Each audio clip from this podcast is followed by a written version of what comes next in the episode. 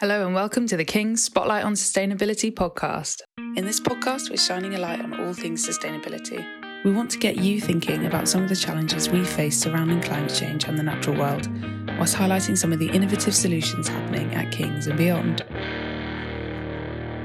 Hello, I'm your host, Emily Reed, a PhD student here at King's. For this series, we're very lucky to be joined by our student co host, Sigrid. Hello, my name is Sigrid Leifsetter, and I'm a student at King's College studying international relations in my third year. Throughout my time at King's, I've been involved with the sustainability team and the Climate Action Network. For this series, for Spotlight on Sustainability, we'll be discovering how to tackle climate change with big and small actions.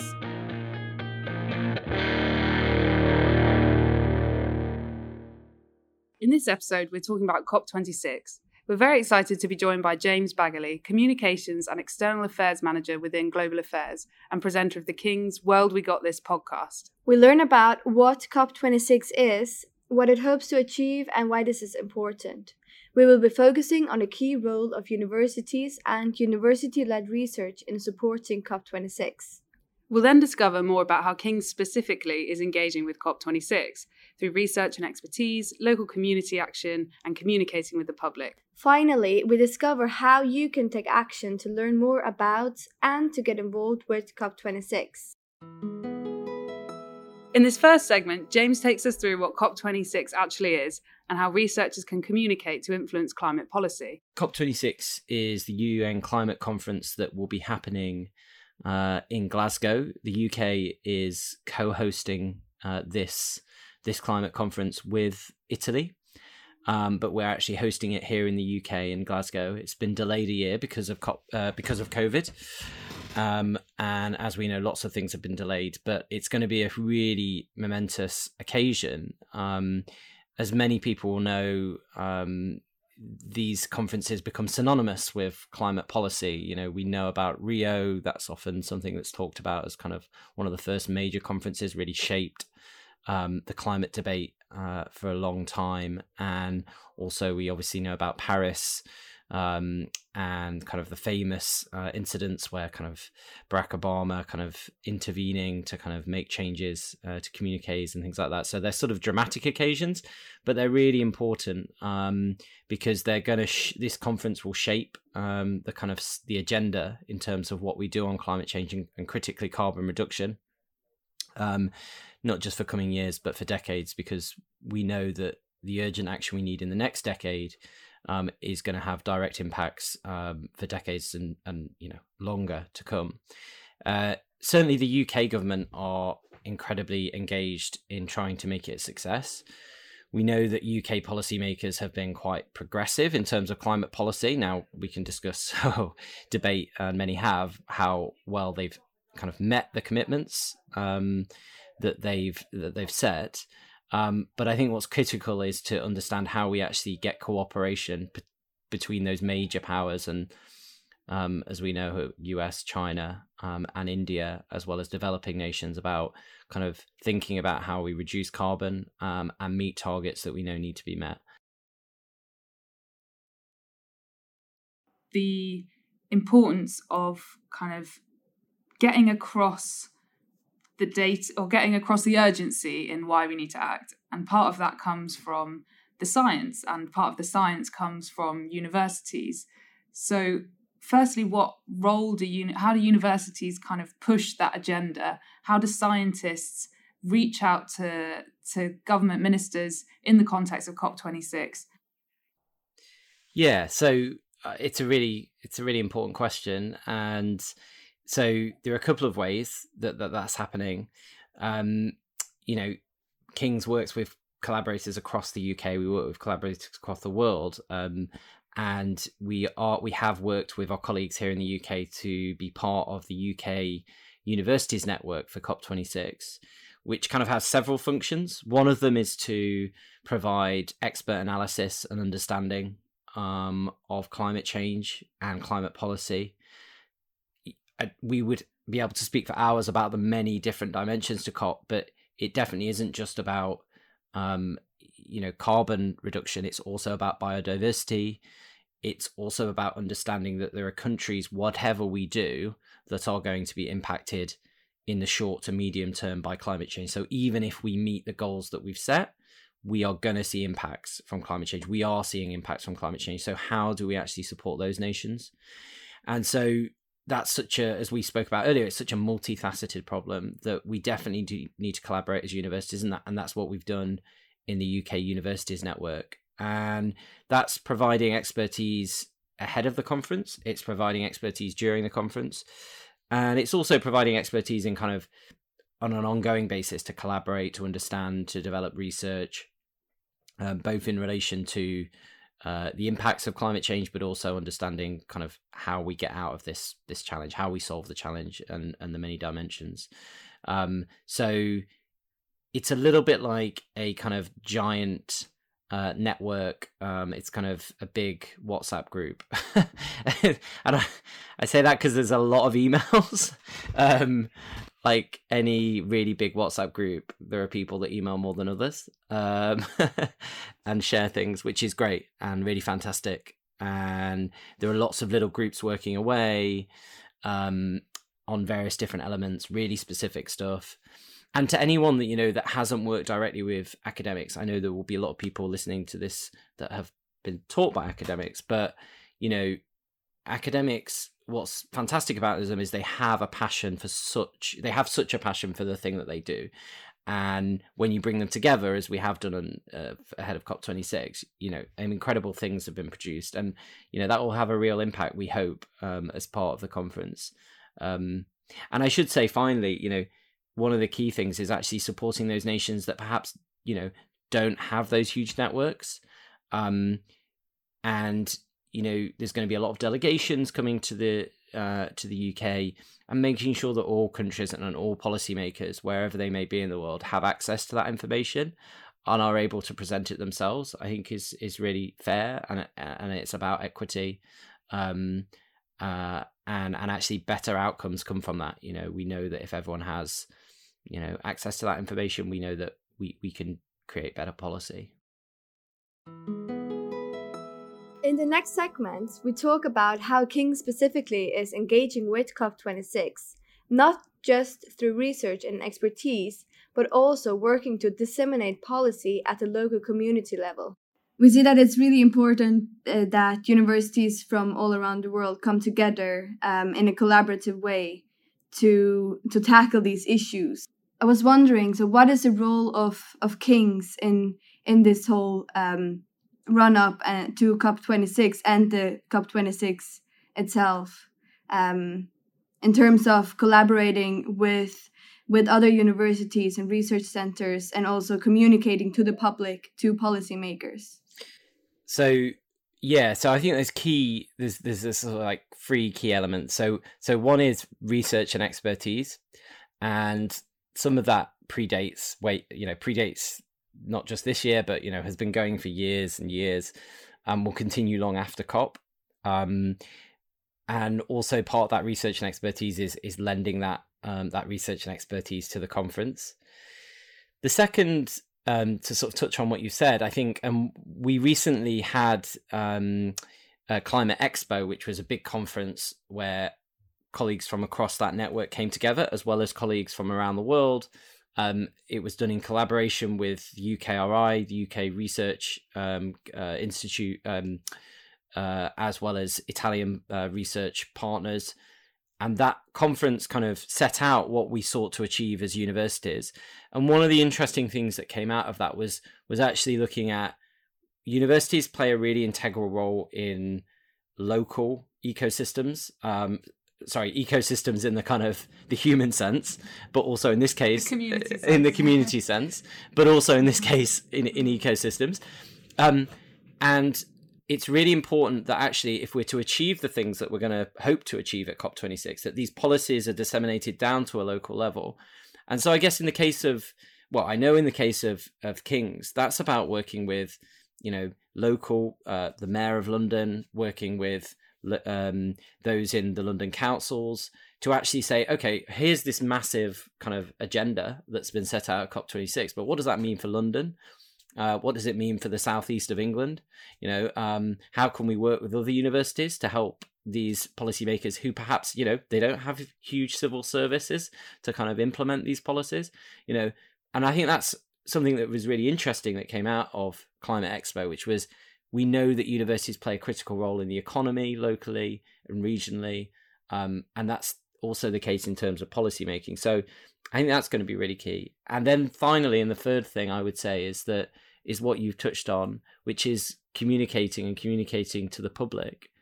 Um, I think we know that thankfully universities have a you know high level of trust with the people that we work with, the communities in which we are based, and so I, I certainly think we have a vital role to play. And I know, looking at Kings, we have the service strategy, which can seem like a kind of lofty document that that doesn't have practicalities, but in terms of climate change, there's there's some really vital things that we're definitely going to need to do.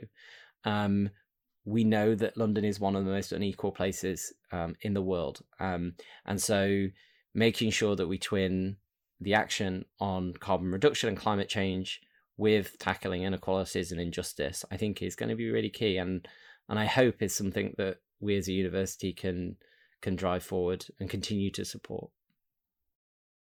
And I think there are examples already of where King's has worked with kind of local councils and local communities not just in the kind of traditional sustainability sense, but also, you know, in some of the things you mentioned, like reducing inequality um, and service for the local community. Um, I know that there's quite a lot of active research at King's around air pollution as well, and how they've worked with kind of local authorities to track air pollution and build open resource systems that people can use to see how you know toxic is my commute and that kind of thing. Yeah, and I like the work that's being done in air quality. I think is is really vital, and I think it's like one of those interesting things that um that gets it, it allows people into to the dis- the discussion because I think you know plastics is the classic one, um, and I guess it's because it's so striking and so sort of in your face and it so obviously is destructive, but but air pollution is one that is affecting families right now and you know, seeing the research come out of Kings on air quality and seeing NGOs as well as like local community groups um, and parent groups really push the agenda on it. You know that that, that should be that, that should be I think how we operate. We should be there to to support citizens when they want to challenge and push for a better world. And we shouldn't always be saying we're going to go to government. You know, we've shown how by working with communities that can be a lot more effective in many cases, uh, or as effective. So yeah, certainly it's um, and and clearly London, it's a it's a big thing for London. So yeah, it certainly should be on our agenda. And I think it's uh, it's something that a lot of uh, people at King's already are working for, and also in the Climate Action Network, where there are seven subgroups where people are working on on different tar- targeted issues. Um, at King's and also uh, locally in the in the community in London and and in the UK and globally as well, um, where a lot of different issues are taken into account, and uh, it's truly intersectional as well. Um, so I was wondering if we could if we could continue here um, with COP26 at King's. So um, King's has a COP26 engagement fund uh, would you like to uh, talk a little bit more about that, please? Yeah. So, um, so we have a COP26 engagement fund, which we managed to organise in part because many of the sort of funding, small funding opportunities, I say small, it's quite a relatively large funding opportunity, but um, have not been uh, often fund uh, opportunities to travel and collaborate internationally. Um, because of COVID 19, that hasn't been possible. Um, and in relation to climate change, that might be something we want to think about more long term. But that has freed up funding to make us, uh, has enabled us to design a special COP26 funding call. And it will allow uh, researchers to actually fund impact and engagement around climate change and COP26 in the run up to COP26 this year. And so all of those grants that have been awarded are for projects from across Kings, um, which seek to engage the public, policymakers, or other key stakeholders um, ahead of COP26.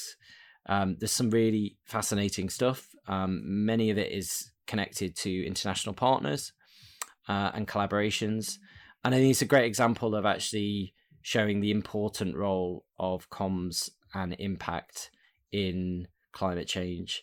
And sort of to reiterate, really, you know, how important we think that is at this point um, when we know that, that the that action needs to be taken. And so we presented the evidence and action needs to be taken. And, and hopefully this, this fund can help drive some of that action. Thank you. Yeah, that's really interesting. Are you allowed to talk about any specific projects that have received funding, or is that still under the radar? Or well, I think there's some really interesting stuff. So I could say some of those that it's not a secret. Some of those that have awarded it. So this Centre for Wildfires, the Leverhulme Centre for Wildfires, which is an incredible centre that looks at, at wildfires. You'd be surprised to hear, um, uh, and is a collaboration with our colleagues at Imperial they're going to be working with colleagues in Australia to look at bushfires and working with First Nations communities um, to explore uh, the inta- impacts of bushfires. Um, and that is a really fascinating piece of work, I think. Um, equally, we have colleagues in war studies looking at the security implications of climate change, something that I certainly hadn't really thought about deeply. Mm. Um, but it really yeah. mm-hmm. is interesting that it kind of opens up these kind of conversations. You know, I think one of the things that I found out was that the one of the biggest kind of mobilizers of, of of climate research was the was the US military. So they were very keen to understand the impacts of climate change on how they would operate in the world. Um, and so you know much of the kind of drive within the US military has actually been ongoing throughout many different changes of administration many of whom haven't been progressive or or pushing for change on climate change but within the within the US naming names not, but... not naming names um, yeah uh, but within the US military of all places um, there's been a push to to decarbonize um, because they understand the science um, first and foremost mm. so there's some really interesting projects yeah. and um, it's going to be great to be able to share those in the coming weeks and months and certainly i think it's good if people can watch out for those um, and hopefully we can fund future projects uh, going forward.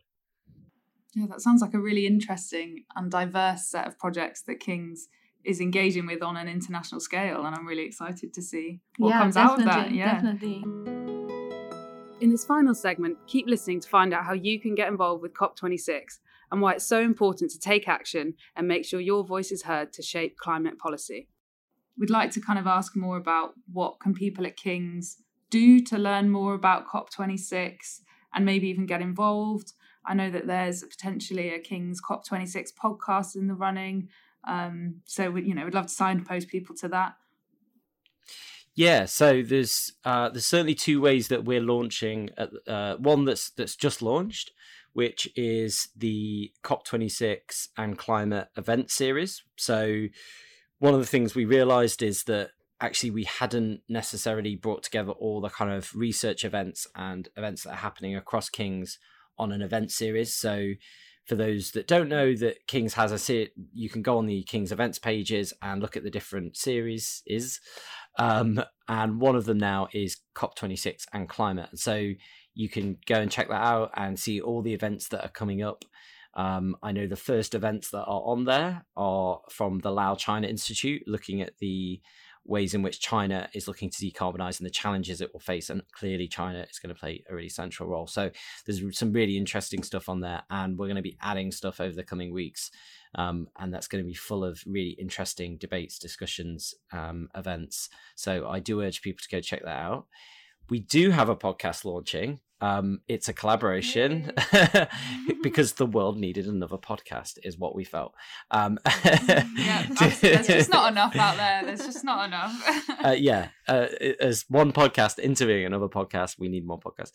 Um, so, uh, yes, the podcast will be launching with Dr. Tamsin Edwards, um, as well as collaborators from the Australian National University in Canberra. So, oh, we're working with colleagues there. We're battling with time zones, but we're going to be bringing a special mm-hmm. eight episode podcast um, in the run up to COP26. It is launching at the beginning of September, which is I think eight weeks before COP26, if I've done my maths right. And so we'll, Perfect. yeah, exactly. We we were able to do things correctly sometimes. Um, so it's going to be looking at everything from climate diplomacy to um, uh, the implications of climate change on the developing world to things like the Green New Deal. Um, and we're going to be exploring them through the prism of COP26. So we're going to have guests from across Kings. So again, it's going to be a real collaboration and also colleagues from ANU as well as external guests. So it's going to be really interesting, and I definitely will share all the links with you so that anyone listening to this can can take a look. Um, but yeah, that's going to be really exciting. And Dr. Tamsin Edwards, as we know, is a fantastic communicator, so she will be a terrific host. Uh, yeah, that sounds really, really good. Really interesting. So so many things happening. So I was wondering if we if we could just shortly um, talk about that. So if someone is is really keen on on getting actively involved, uh, is there anything you would recommend um, for that? We have the we have the Climate Ac- Action Network already at King's, where everyone can in, get involved. Um, but is there anything else you would recommend as well? Yeah, so I would to to promote uh, sustainability's own network, but I'll I'll do it because uh, I don't have a vested interest, but I, I certainly would um, I certainly would urge anyone to join the Climate Action Network.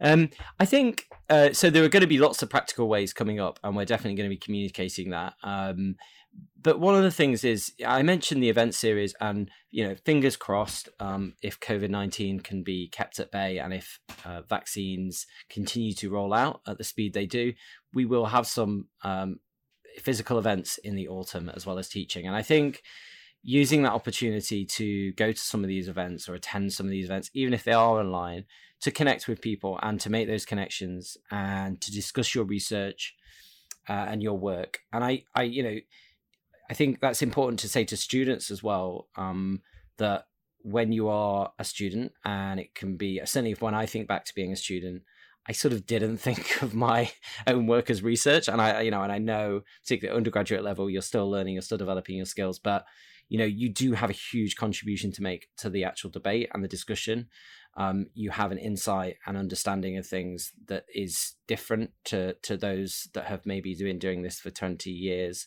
And so it's so vital that you do get involved and yeah and and and and, and speak to others and connect.